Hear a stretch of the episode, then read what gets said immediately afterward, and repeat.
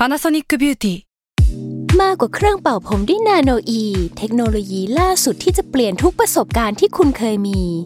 นาโนอีมอยส์เจอร์พลัสเพิ่มความชุ่มชื้นให้เส้นผมหลังใช้งานมากขึ้นถึง 18 เท่า พร้อมชะลอการเฟดของสีผมสำหรับคนชอบทำสีผม ดูแลความชุ่มชื้นทั้งเส้นผม หนังศีรษะและผิวคุณ Panasonic NA0J มีเทคโนโลยีนาโนอีที่ care only you s a l m o n PODCAST มัน สด อร่อย Final Revise 2โฆษณาจบ แต่ไอเดียยังไม่จบ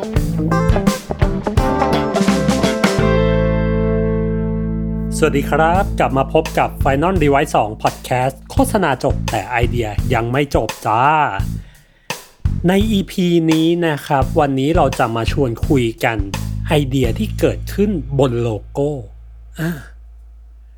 ครีเอทีฟทุกคนนะครับมักจะรู้กันดีนะฮะว่ามองตากันเราก็รู้เลยว่าโลโก้เนี่ยมันเป็นอะไรที่เหมือนเป็นพื้นที่ศักดิ์สิทธิ์อะเนาะพื้นที่ศักดิ์สิทธิ์ของลูกค้าที่แบบว่า เฮ้ยห้ามแตะต้องเลยห้ามแบบว่าไปขยับเขยื้อนมันวางมันต้องมี CI วางผิด ตอนเด็กๆนะตอนเด็กๆ ผมเคยทำงานเป็น Art Di นะครับ เป็น Art Di แล้วก็แบบต้องวางโลโก้ครับ งานแรกเลย ทีนี้ด้วยความไม่รู้เนาะจบมา คือแบบซื่อมากนะ รู้สึกว่าเฮ้ยโลโก้มันวางตรง background ของเขาเนี่ยมันไม่สวยนะครับ อยากที่จะแบบ ปรับให้มันเข้าตีบให้มันเอียง คืออยู่ดีๆก็ไปปรับโลโก้เขาซะงั้นนะฮะ สุดท้ายเอางานไปให้พี่เขาดู พี่เขาบอก เฮ้ย มึงกล้าดียังไงวะไปไปบิดโลโก้ของลูกค้าแบบไปเปลี่ยนสีไปปรับแองเกิลไปปรับมุมเขาเฮ้ยรู้หรือเปล่าว่าโลโก้มัน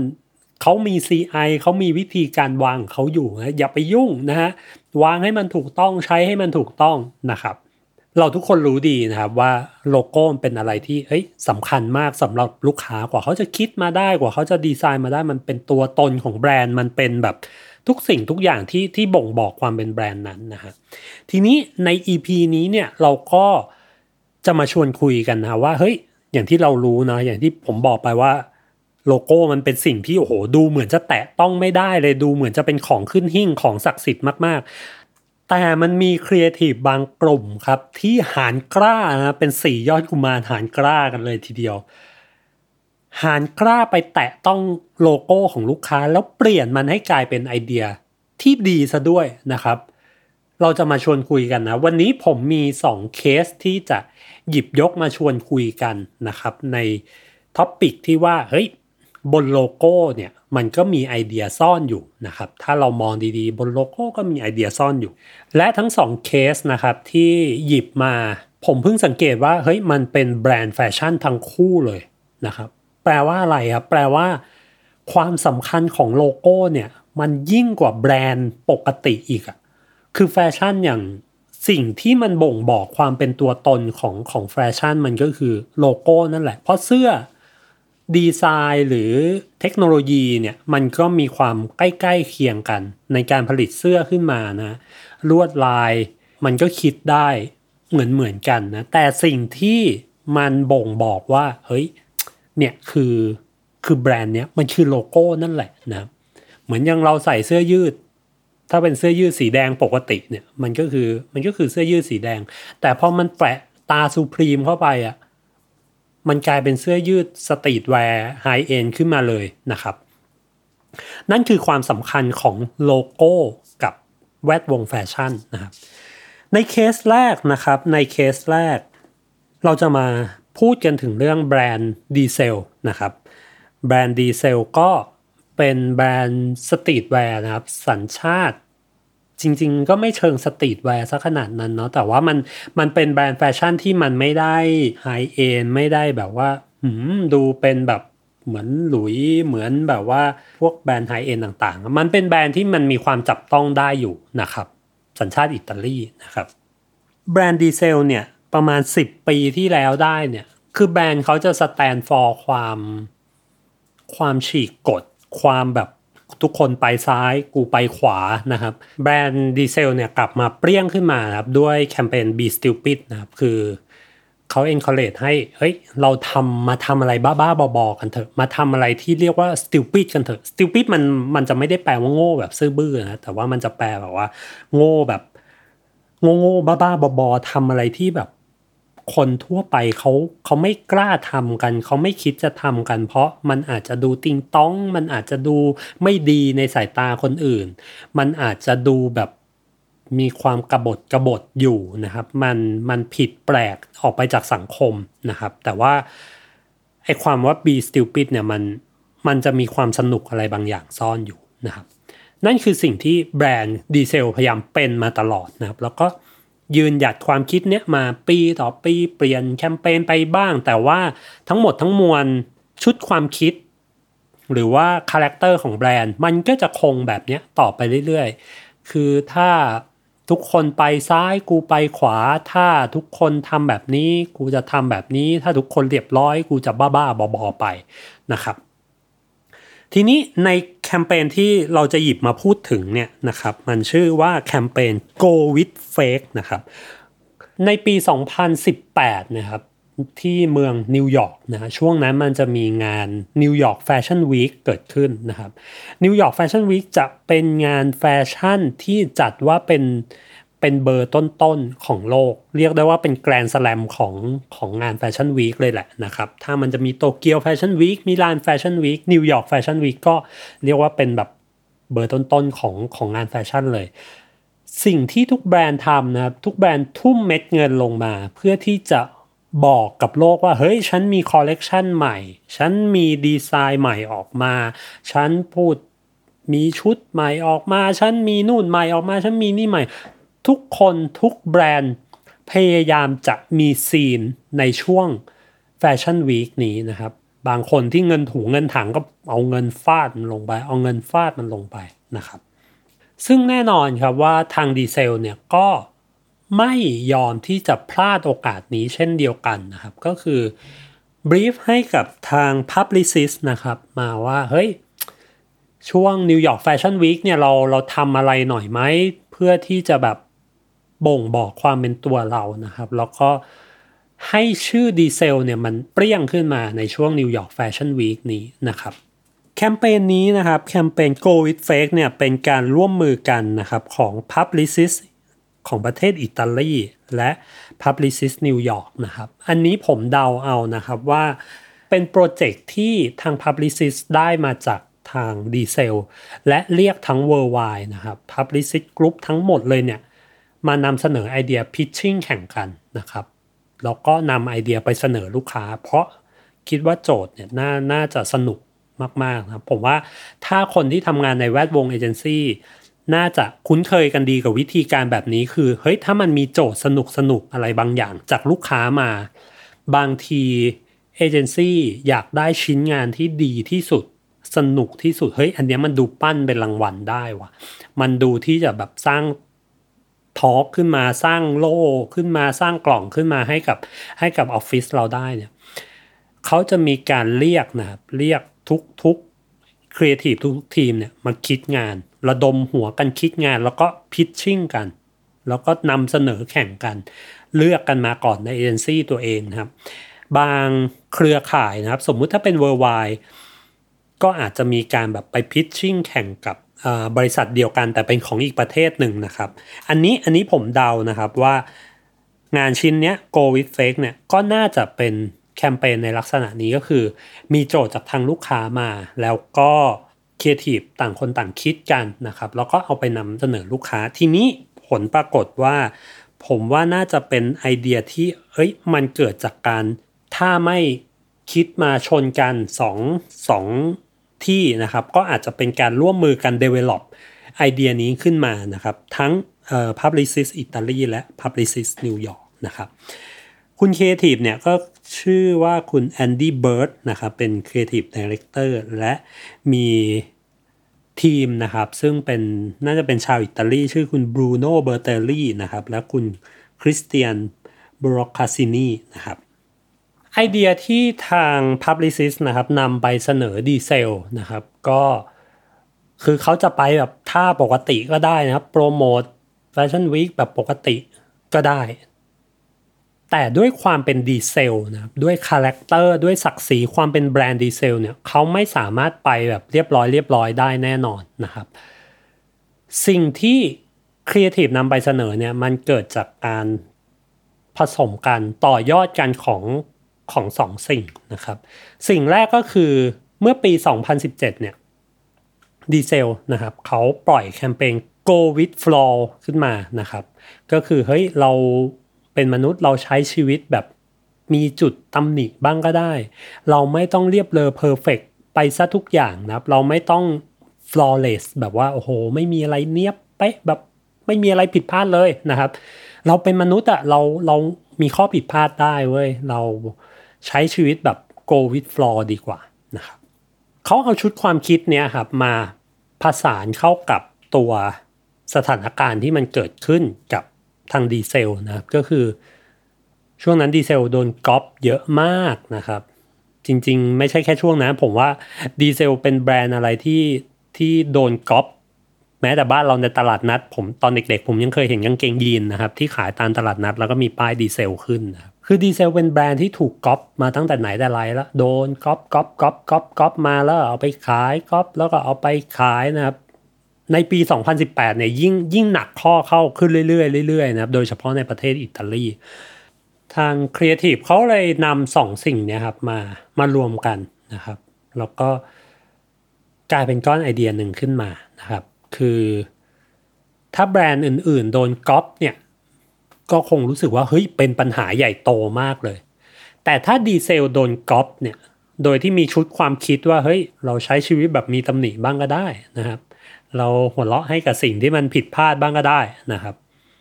ฉะนั้นวิธีการแก้ปัญหาการโดนก๊อปของดีเซลเนี่ยมันจะไม่ใช่แบบแบรนด์อื่นที่อุ้ยมาไล่แบรนด์มาไล่จับไล่แบบ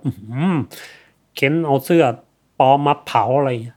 แต่ดีเซลมองว่าการโดนก๊อปมันก็เป็นอีก ดึงตำหนิในในชีวิตที่เฮ้ยเราเราสามารถเทินมันเป็นความสนุก สามารถเทินเป็นโอกาสได้นะครับ มันเลยกลายเป็นไอเดีย go with fake ขึ้นมานะครับ สิ่งที่เขาทำนะครับ สิ่งที่ทางทางเอเจนซี่ทำก็คือ เขานำเสนอไอเดียลูกค้าว่าเฮ้ยถ้างั้นช่วงเนี้ยเราตั้งร้านดีเซล ที่ขาย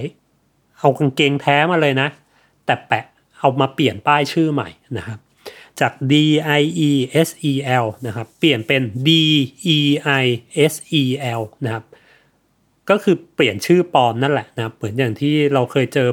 พูม่าเป็นโคม่าอะไรพวกนั้นนะก็คือเปลี่ยนเปลี่ยนตรงโลโก้ แต่เสื้อทุกอย่างของทุกอย่างมันมันแท้หมดเลยนะ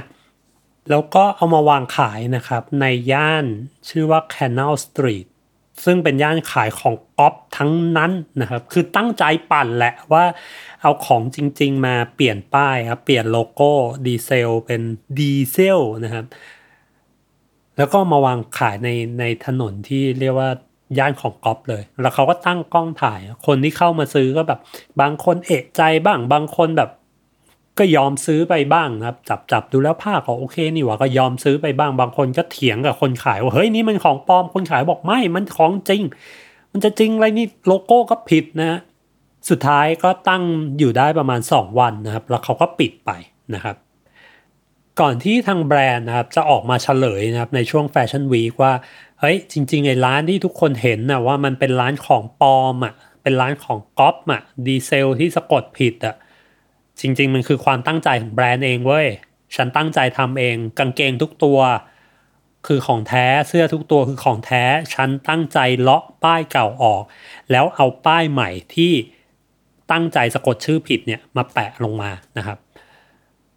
หลังจากที่แบรนด์เฉลยออกมา ผู้คนต่างฮือฮาแล้วอ้าวไอ้ร้านที่เราคิดว่ามันเป็นของปลอมอะ มันคือของจริงนี่ว่านะทุกคนกลับไปต่อ ทุกคนกลับไปต่อคิว นะครับ แล้วก็ซื้อของทุกสิ่งทุกอย่างที่อยู่ในร้านนั้นนะครับ ร้านกลับมาเปิดได้ในช่วง New York Fashion Week นะครับ ทุกคนพูดถึงขโมยซีนมากๆนะ ช่วงนั้นทุกคนพูดถึงแต่แบรนด์ดีเซล ทุกคนไปต่อคิวปุ๊บ ภายใน 1 วันของขายหมดเกลี้ยงทั้งร้านเลยนะฮะเท่านั้นยังไม่พอนะครับ เขาเอาไอ้ Deisel ที่สะกดชื่อผิดเนี่ย เอามา วางขายในออนไลน์นะครับในช็อปออนไลน์ ปรากฏว่าขายหมดเกลี้ยงภายใน 1 ชั่วโมงนะครับยอดขายขายดีมากนะครับ แล้วกลายเป็นว่าไอตัว Deisel ที่สะกดชื่อผิดเนี่ยกลายเป็นของ Limited Edition ขึ้นมาทันทีนะครับผม มีคนซื้อไปแล้วก็เอามา resell ต่อใน eBay นะในราคาที่สูงกว่าเดิมน่าจะประมาณแบบ สองสามร้อยเท่านะครับ ซื้อมาตัวละยี่สิบเหรียญนะครับ เอาไปขายต่อในราคาแบบห้าร้อยเหรียญนะครับ เรียกได้ว่าเอามาปั่นราคากันกันกระฉูดเลยนะครับ และนอกเหนือจากยอดเซลล์ยอดการพูดถึงที่เกิดขึ้นตามความตั้งใจที่อยากจะขโมยซีน อยากจะมีซีนในช่วง New York Fashion Week แล้วเนี่ย ในแง่ของกล่องในแง่ของรางวัล แคมเปญนี้ก็กวาดรางวัลมาเพียบนะ ไม่ว่าจะเป็นคานก็ ได้น่าจะไปถึงโกเลยเหมือนกันนะฮะ แล้วก็เวทีอื่นๆก็กวาดมาอีกเพียบเลยนะครับ แต่จริงๆ สิ่งที่น่าสนใจมากกว่ารายได้มากกว่ายอด คนได้เห็นมากกว่าแง่ของรางวัลนะคือผมรู้สึกว่างานเนี้ยส่วนตัวนะครับ ส่วนตัวรู้สึกว่าเป็นงานที่เหมือนยิงปืนนัดเดียวได้ได้นกแบบหลายตัวมากเลยนะครับ แน่นอนครับ นกตัวแรกเขาได้ซีนมาก ๆ ในช่วง New York Fashion Week นั้นนะผู้คนแทบจะทุกหัวละแหงพูดถึงแคมเปญนี้นะครับ นกตัวที่สองนะคือผมรู้สึกว่ามันเป็นการเอาคืนพวกที่ซื้อของก๊อปนะแบบแสบๆ คันๆ และทำให้ฉันทำให้พวกนั้นรู้สึกว่า มึงจะก๊อปก็ก๊อปไปเหอะกู กูไม่ใส่ใจ กูไม่แคร์เพราะว่าแบรนด์กูเป็นอย่างเงี้ย แบรนด์กูแบบ น่าจะก๊อปใครอยากก๊อปก็ก๊อปไปนะเพราะว่าคนที่ซื้อของก๊อปไม่ไม่ไม่ใช่ target ของฉันหรอกนะ คือมันเป็นการเอาคืนการก๊อปได้แบบเจ็บแสบและคันมากๆนะฮะส่วนนกตัวที่สามคือผมรู้สึกว่าจากแคมเปญที่เหมือนทำเพื่อ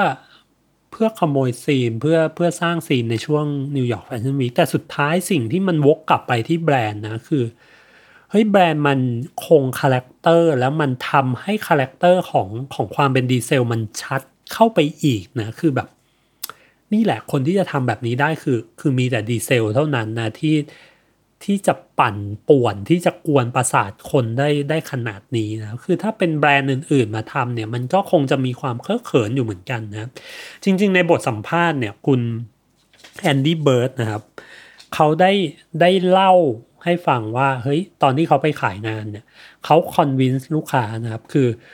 ณณตอนแรกที่ขายลูกค้าก็คงลังเลแหละว่าเฮ้ยเฮ้ยอยู่ดีๆ มึงมาเปลี่ยนโลโก้กูเลยเหรอ อยู่ดีๆ ก็มาแบบ เฮ้ยนี่มันพื้นที่ศักดิ์สิทธิ์ชนะนะแต่ครีเอทีฟเขาก็บอกว่าไอเดียนี้เนี่ยมันเป็นไอเดียที่ดีเซลเท่านั้น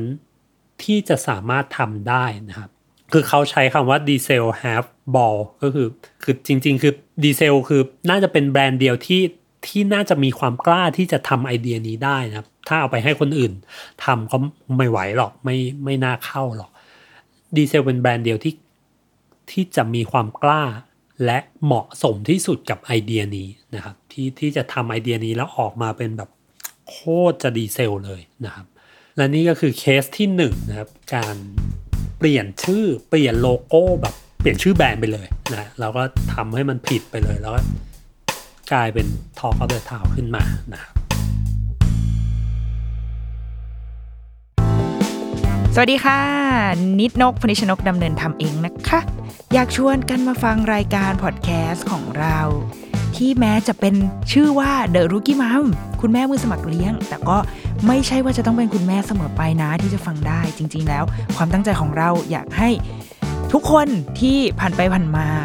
มาเข้าใจความเป็นแม่และเด็กด้วยกัน เพราะว่าทุกคนเคยเป็นเคยเป็นลูกของพ่อและแม่ บางทีเราก็อาจจะเข้าใจ คุณพ่อคุณแม่ของเรามากขึ้นด้วยก็ได้นะคะ แล้วก็เราจะได้ไปเข้าใจมุมมองของพ่อแม่ในสังคมมากขึ้นด้วย เพราะว่ามองไปทางไหน ก็มีแต่คนรอบตัวมีลูกทั้งนั้นเลย ติดตามรายการของเราได้ทุกวันจันทร์ทุกช่องทางของ s ซ l m o n Podcast จ้า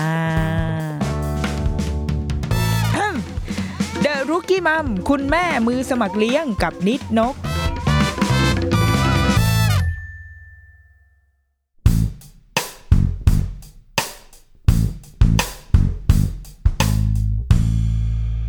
ส่วนในเคสที่ 2 นะครับ ในเคสที่สองเราจะไป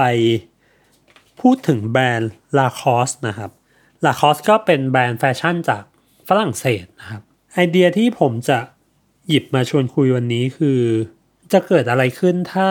จระเข้ที่อยู่บน Lacoste เนี่ย มันเปลี่ยนไปเป็นอย่างอื่นนะ คือถ้าเราพูดถึง Lacoste เนี่ย สัญลักษณ์ที่เรารู้สึกนี่คือเสื้อโปโล Lacoste คือ คือตัวจระเข้ที่ที่มันวางอยู่ตรงอกเสื้อนั่นแหละ มันไม่สามารถเป็นอย่างอื่นได้เลย ถ้ามันถอดจระเข้ออกนี่คือเสื้อโปโลปกติเลย แต่พอแปะ Lacoste เข้าไปปุ๊บไอ้แปะจระเข้สีเขียวเข้าไปปุ๊บ นี่คือ Lacoste นะครับนี่คือ power ของโลโก้นะแต่สิ่งที่คุณโอลิเวอร์โอแมร์และคุณโจนาธานบาดัวโบเตล่าครับสองครีเอทีฟหนุ่มจาก BETC Paris นำไปเสนอลูกค้านะครับ นั่นก็คือ เฮ้ย Lacoste เราเปลี่ยนโลโก้กันเถอะไอ้โลโก้โลโก้จระเข้ที่อยู่บนหน้าอกเสื้อของคุณเนี่ย เราเปลี่ยนเป็นสัตว์อย่างอื่นที่มันกำลังใกล้จะสูญพันธุ์ดีกว่านะเพื่อทำให้โลกทั้งโลกเนี่ยได้รับรู้ว่าเฮ้ยจริง ๆ มันมีปัญหานี้อยู่นะ มันมีสัตว์ อีกหลายมากมายหลายชนิดเลยที่มันกำลังใกล้จะจากเราไปและใกล้จะหายสาบสูญไปแล้วใกล้จะสูญพันธุ์ไปแล้วเนี่ย คนจะบริจาคหรือจะช่วยเหลือยังไงก็ว่ากันนะ แต่ว่าโลโก้ที่อยู่บนหน้าอกที่เป็นจระเข้เนี่ยมันสามารถทำประโยชน์ได้มากกว่านั้นได้ดีกว่านั้นนะครับ นี่คือสิ่งที่ไอเดียของทั้งคู่นำไปเสนอลูกค้านะครับ แต่สิ่งที่น่าสนใจนะครับ สิ่งที่น่าสนใจของ process การทำงานของ แคมเปญแคมเปญนี้เนี่ยคือ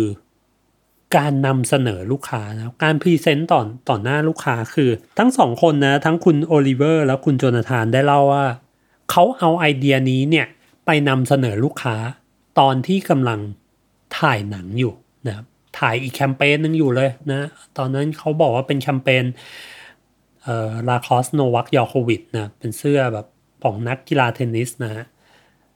ในขณะที่เขาถ่ายถ่ายอยู่แล้วเขาก็พักกองเนี่ยเขาก็นำไอเดียเนี้ยนำไปเสนอลูกค้านะเล่าให้ลูกค้าฟังมีสไลด์พรีเซนต์ประกอบนิดหน่อยนะครับไม่ได้เซตเป็น meeting ใหญ่โตนะครับปรากฏว่าลูกค้าชอบมากๆนะครับแล้วก็ชื่นชมครีเอทีฟทั้งสองคนว่าโอ้โหโคตรโคตรเยี่ยมเลย ผมโคตรอิจฉาเลยที่ที่คุณคิดออกมาได้ยังไงนะครับแคมเปญนี้ สิ่งที่ผมรู้สึกว่ามันน่าสนใจมากนะครับก็คือ การเข้าไป พรีเซนต์งานลูกค้าณตอนที่กำลังถ่ายหนังอยู่คือ พอมันไม่ได้เป็น meeting จริงจังทุกคนตั้งป้อมว่านี่จะมาขายงานกันนะครับ มันคือการคุยกันอย่าง partner คุยกันนะครับ คือเหมือนนั่งกินข้าวอยู่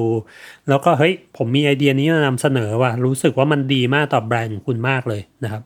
การพรีเซนต์แบบนี้มันจะช่วย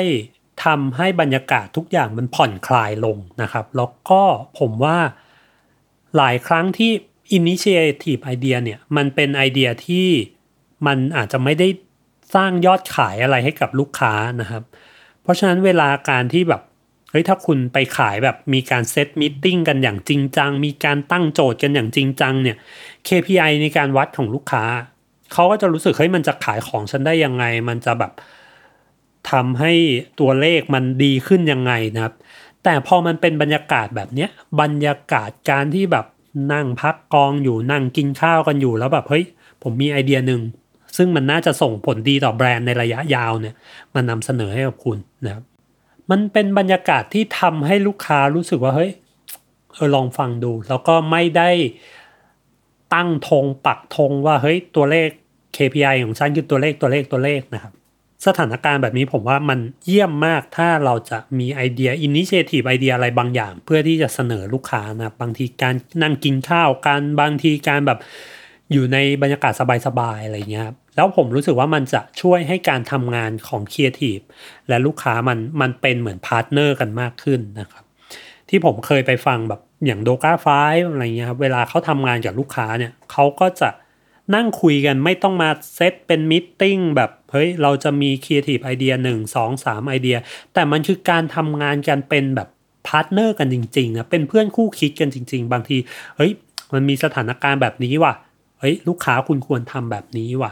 พอมันเกิด relationship แบบนี้เกิดขึ้นบ่อยๆนะครับ ลูกค้าก็จะมีความเชื่อเอเจนซี่มากขึ้นเอเจนซี่ก็ไม่ต้องทำงานแบบ เฮ้ยมันต้องไปเป็น direction direction direction ตลอดเวลานะครับมันคือการทำงานแบบ ผมว่ามันคือการทำงานแบบ proactive คือเฮ้ยมันมีสถานการณ์แบบนี้ขึ้น มันมีสิ่งที่ดีๆ ที่ลูกค้าน่าจะได้รับ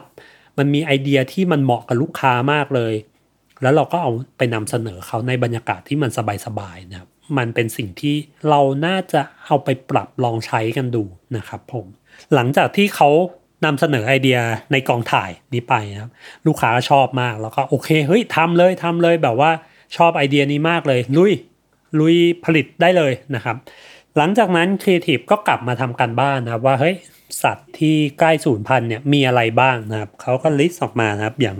เช่นแบบเสือสุมาตรานะครับมีแรดชวานะครับแล้วเขาก็ทำการดีไซน์โลโก้เป็น 10 สัตว์ ที่ใกล้จะสูญพันธุ์นะครับแล้วก็เอาไปรีเพลซตัวโลโก้จระเข้เดิมของเขานะครับ แต่ความน่าสนใจที่มากกว่านั้นก็คือ เขาทำการผลิตจำนวนเสื้อนะครับ ตามจำนวนสัตว์ที่เหลืออยู่นะครับ สมมุติอย่างเสือสุมาตราเนี่ยตอนนี้เหลืออยู่ 350 ตัว เขาก็จะผลิตเสื้อโปโลที่เป็นโลโก้เสือสุมาตราเนี่ยแค่ 350 ตัว หรืออย่างเป็นนกแร้งแคลิฟอร์เนียนะครับ เหลืออยู่ประมาณ 231 ตัว เขาก็จะผลิตเสื้อแค่นั้น หรืออย่างเต่าพม่าอย่างเงี้ยเออเหลืออยู่ 40 ตัวบนโลกนี้ เขาก็จะผลิตเสื้อแค่ 40 ตัวนะครับ ผมว่าเนี้ยมันเป็นดีเทลที่ทำให้งานมันแข็งแรงขึ้นนะครับ คือถ้าสมมุติคุณจบแค่ทำโลโก้ แล้วก็ผลิตสมมุติแบบว่าทุกตัวร้อยตัวเท่ากันเนี่ย ก็จริง ๆ มันก็ไม่ผิดนะ มันก็ไอเดียมันก็น่าสนใจอยู่แล้ว แต่พอคุณใส่ความ craft เข้าไปแบบเนี้ย เฮ้ย จำนวนการผลิตให้มันเท่ากับจำนวนสัตว์ที่เหลืออยู่ มันเลยทำให้คนรู้สึกว่า เฮ้ย ทุกอย่างมันคือ limited ว่ะ ทุกอย่างมันเหลืออยู่แค่นี้เอง แล้วผมว่าสุดท้ายมันวิ่งกลับไปต่อที่ต้นไอเดียว่า เฮ้ย เขาต้องการทำให้โลกได้รับรู้ว่า สัตว์เหล่านี้มันเหลืออยู่น้อยนะ แล้วพอมันเกิดความรู้สึก เฮ้ยเสื้อมันเหลืออยู่น้อยว่ะเออว่ะเหมือนกับสัตว์ที่มันเหลืออยู่น้อยว่ะมันเลยทำให้ message มันแข็งแรงขึ้นมานะครับ หลังจากที่เขาผลิตขึ้นมานะมันก็จะมีเสื้อโปโลจำนวน 1,775 ตัวเนี่ยที่ถูกผลิตออกมานะครับกับสัตว์ 10 ชนิดนะครับ ก็ผลิตออกมาจริงๆนะวางขายจริงๆปรากฏว่าขายดีมากๆนะครับ ตามสูตรก็มันมันเป็น limited item นะฮะก็ขายหมดในเวลา 24 ชั่วโมงครับ 1 วันขายเกลี้ยงนะครับ ยอดการขายทั้งหมดนะครับ วิ่งเข้าสู่องค์กร International Union Conservation Nature นะครับก็คือเป็นองค์กรแบบพิทักษ์สิ่งแวดล้อมนะครับที่ระหว่างนานาชาตินะครับอะไรพวกนั้นไป และผลลัพธ์ที่มันออกมานอกจากยอดเงินอะไรที่มันขายหมดก็คือ ยอดบริจาคนะครับองค์กรเนี้ยเป็นที่รับรู้มากขึ้น มียอดบริจาคที่มากกว่าวันปกติเนี่ยมากถึง 4-5 เท่านะครับในช่วงนั้นนะครับ และผู้คนก็ได้รับรู้ปัญหาเหล่านี้มากขึ้น นะครับ ส่วนในเรื่องของกล่องเองนะครับ ก็ไปคว้าเรียกได้ว่าในเวที Cannes Lions ช่วงนั้น ปี 2018 มาเขาได้มา 10 ตัวนะครับ ก็คือเป็น bronze silver gold ผสมกันเนี่ยทั้งหมด 10 ตัว c l e o Award DNAD ไปกวาดมาเพียบเลยนะครับ ทุกตัวนี้ทุกเวทีนี้น่าจะมีตัวที่เรียกได้ว่าเป็นโกเนี่ย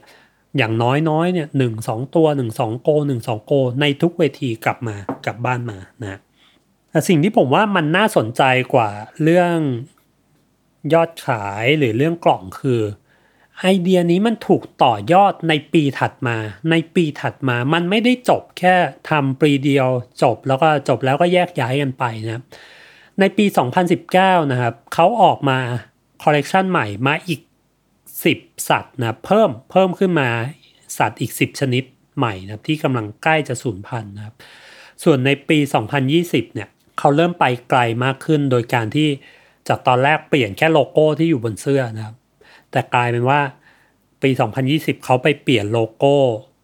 ของแต่ละร้านทั่วโลกเลยนะครับเขาก็ไป survey มาว่าเฮ้ย อย่างเกาหลี สัตว์อะไรใกล้จะสูญพันธุ์ญี่ปุ่น สัตว์อะไรใกล้จะสูญพันธุ์เขาก็ทำเป็น limited edition เฉพาะของประเทศนั้นๆนะครับ แล้วก็เปลี่ยนทั้งหมดเลยทั้งแบบโลโก้ร้านมีคอลเลกชันตัวนี้ขึ้นมาครับ แต่ละประเทศสัตว์ก็จะไม่เหมือนกันคอลเลกชันก็จะไม่เหมือนกัน มันทำให้เห็นว่าเฮ้ยจากไอเดียที่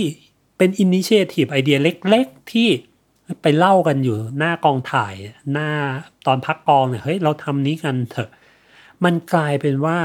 มันตีฟูได้ใหญ่ขึ้นใหญ่ขึ้นใหญ่ขึ้นใหญ่ขึ้นเรื่อย ๆ นะครับ นั่นนั่นคือสิ่งที่ผมรู้สึกว่าเฮ้ยมันมันโคตรเจ๋งเลยแล้วมันมันน่าสนใจมากๆเลยการทำงานแบบนี้นะครับ การทำงานแบบที่เราไม่ต้องรอ brief จากลูกค้ามาตลอดเวลาก็ได้นะครับ การที่เรามี initiative idea ที่ มันส่งผลดีต่อแบรนด์เขาจริงๆอะผมว่าพอไอเดียที่ทุกคนรู้สึกได้ว่ามันมันดีต่อแบรนด์จริง ๆ ถึงแม้ว่ามันอาจจะจุดเริ่มต้นมันอาจจะเป็นการที่ครีเอทีฟคิดว่าเฮ้ยเราทำเพื่อเพื่อส่ง award อะไรบางอย่าง แต่ถ้า core idea แก่นของไอเดียจริง ๆ แล้วมัน